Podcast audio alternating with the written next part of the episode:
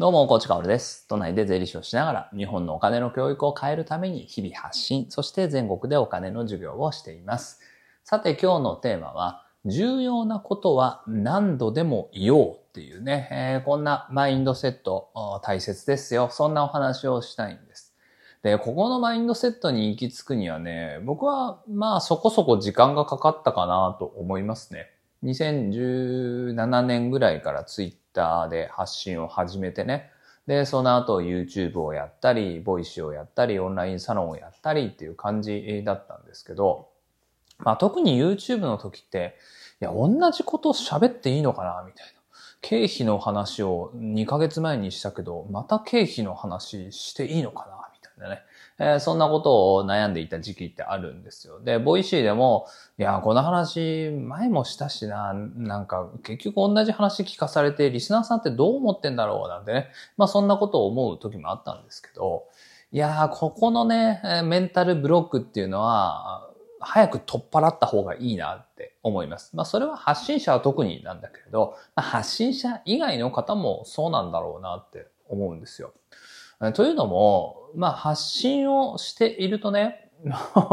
どこで何を喋ったかも全く覚えてないんです。まあ発信が多すぎるっていうのもあるかもしれないけど。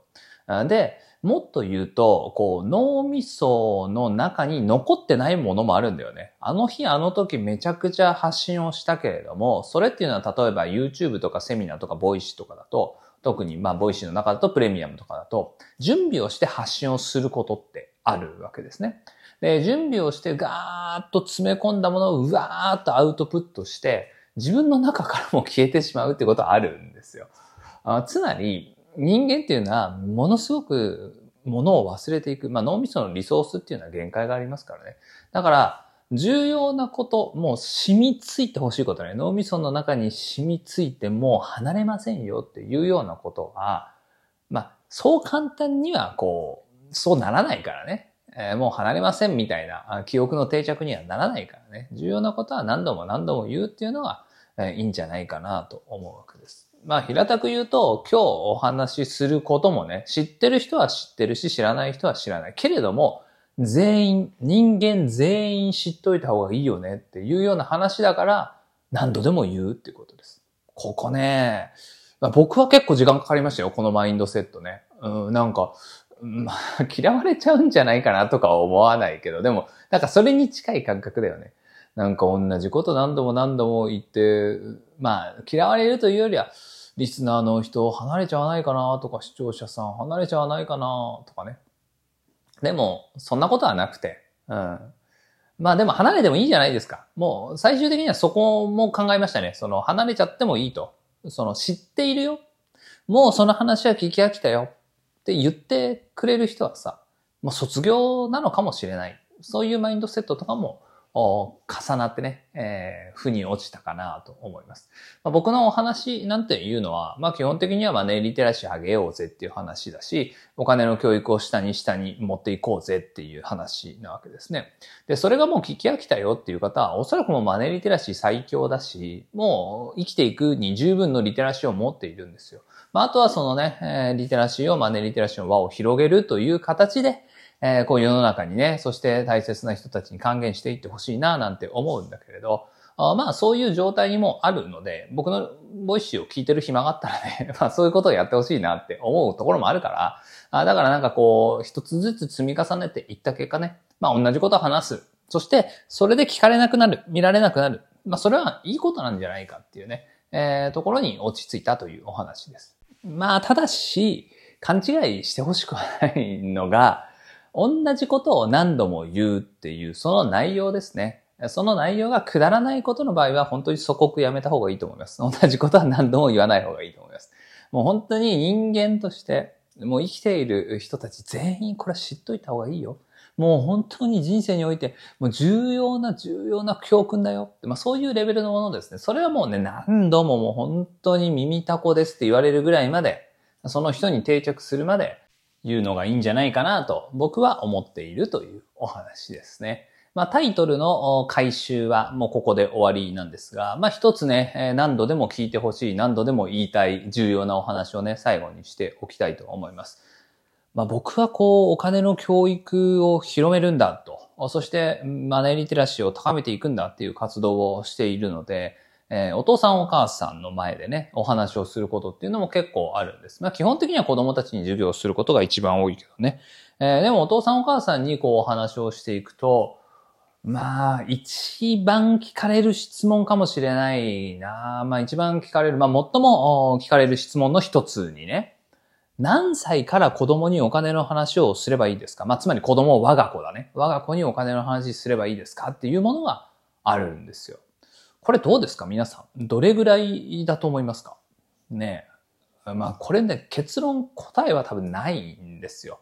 そんな人それぞれっていうところなんですね。で、そういうふうに言っちゃうと、いや、すごく悲しそうなね、あの、残念そうな顔をされるので、その時僕はどう答えるかっていうと、まあ、これ何度もボイシーでも多分言ったことあるんですが、まあ、生まれた瞬間からですよっていうことは言っています。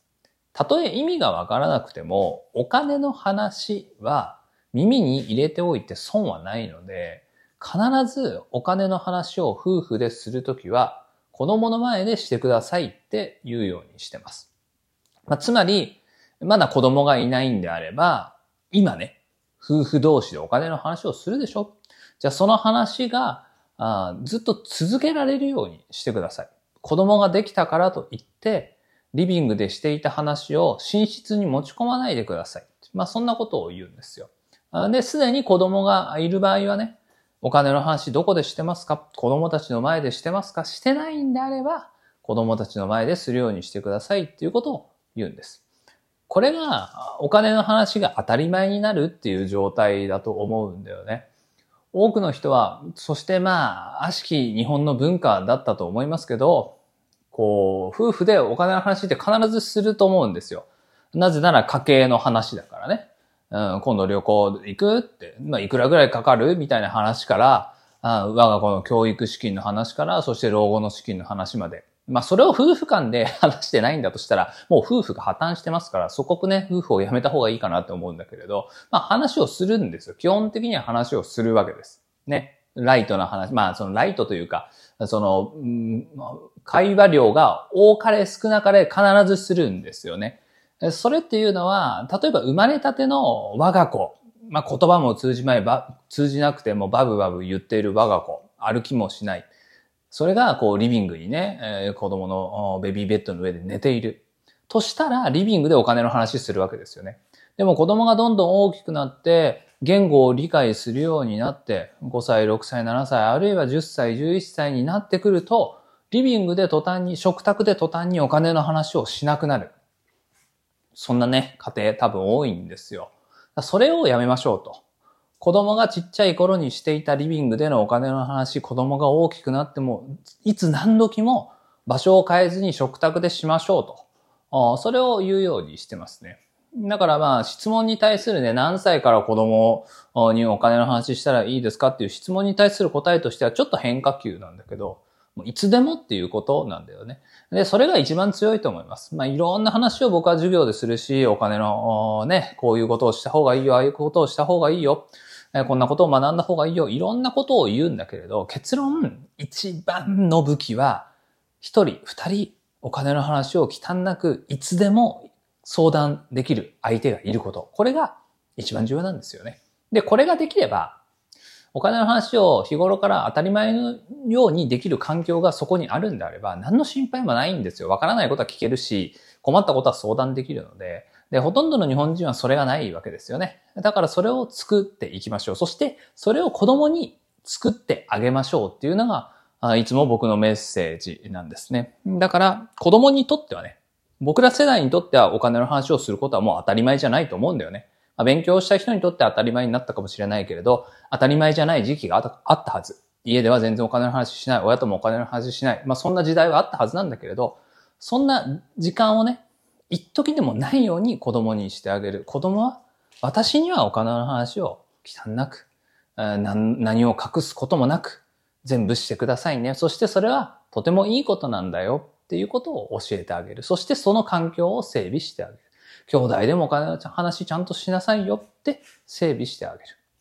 環境をね。それがもう本当に重要なことですから、年齢じゃないんですよ。そしてそれができるのは親だけなんですよ、みたいなことをね、僕はね、いつも言っているという。まあこういう重要な話っていうのはもう何度でも何度でも、へーって言う人がいる限り、そして、ああ、そういえば忘れてました、最近できてなかったですっていう人がいる限りね、何の迷いもなく遠慮もなくね、しっかりと話していくこと、それはとっても重要なんだよ。迷ってる場合じゃないよっていうね、えー、まあそういうマインドセット重要ですよというお話でした。さて最後にお知らせです。最近ね、お金のお守り本とフリーランス税本。まあ、ギャグ漫画でわかるお金と税金の本なんですが、まあ、この話をね、あんまりしなくなったんですよね。で、これなんでしないかっていうと、別にもうなんかブームが終了したとか、売れなくなったとかではなくて、もうずーっと売れ続けてるんですよ。だから僕も、あの、サボってるっていうところですね。でも、よく考えたらそれは良くないなって思って、もうありがたいことにフリーランス税本は日本の歴史上一番売れている税金のギャグ、あ、税金の本ですし、お金の守り本も2年で12万部突破した素晴らしいベストセラーというね、称号を得た本なわけですね。ただ、もう勝手に売れていくっていう状態になったとしても、僕が話した方がもっと売れるわけだよね。で、売れることが目的というよりは僕にとっては読まれることが目的なので、別に喋らなくなった間もね、学校にはコツコツコツコツ寄贈して全国の子供たちっていうのは本を買わずしても読んでる子たちっていうのは本当に多分数千人、もっと下手したら数万人レベルでいるんですよね。だからそういう活動はしっかりしているんだけれど、ボイシーでもやっぱりちゃんとね、定期的に話さなきゃいけないなと思いました。というのも、ボイシーで、こう、お金の守り物のフリとかね、フリーランス税本のお話をすると、ああ、もう毎日、大河内さんのボイシー聞いていたんですけど、本はまだ読んでなかったです、みたいな方とかね、やっぱり出てくるんだよね。だからまあ、読んでほしい、届けたいっていう思いがある。そして、全員に届くまではね、日本人全員に届くまではしっかりと定期的に喋っていかなきゃなと思ったので、ちょっとね、今日最後のお知らせで挟ませていただきました。え緑の本ですね、え貯金すらまともにできていませんが、この先ずっとお金に困らない方法を教えてくださいというなかったらしいタイトルですが、あ通称お金のお守り本ね、えー、これはもう老若男女が笑ってお金について学べるギャグ漫画です。まあ、資産形成をして、えー、老後のね、足らない資金っていうのを確保しましょうっていうところがゴールで、えー、しっかりと読んで行動すればそこまでたどり着けるような構成になっています。そして、えー こっちも長ったらしいタイトルですが、お金のこと何もわからないままフリーランスになっちゃいましたが、税金で損しない方法を教えてくださいというね。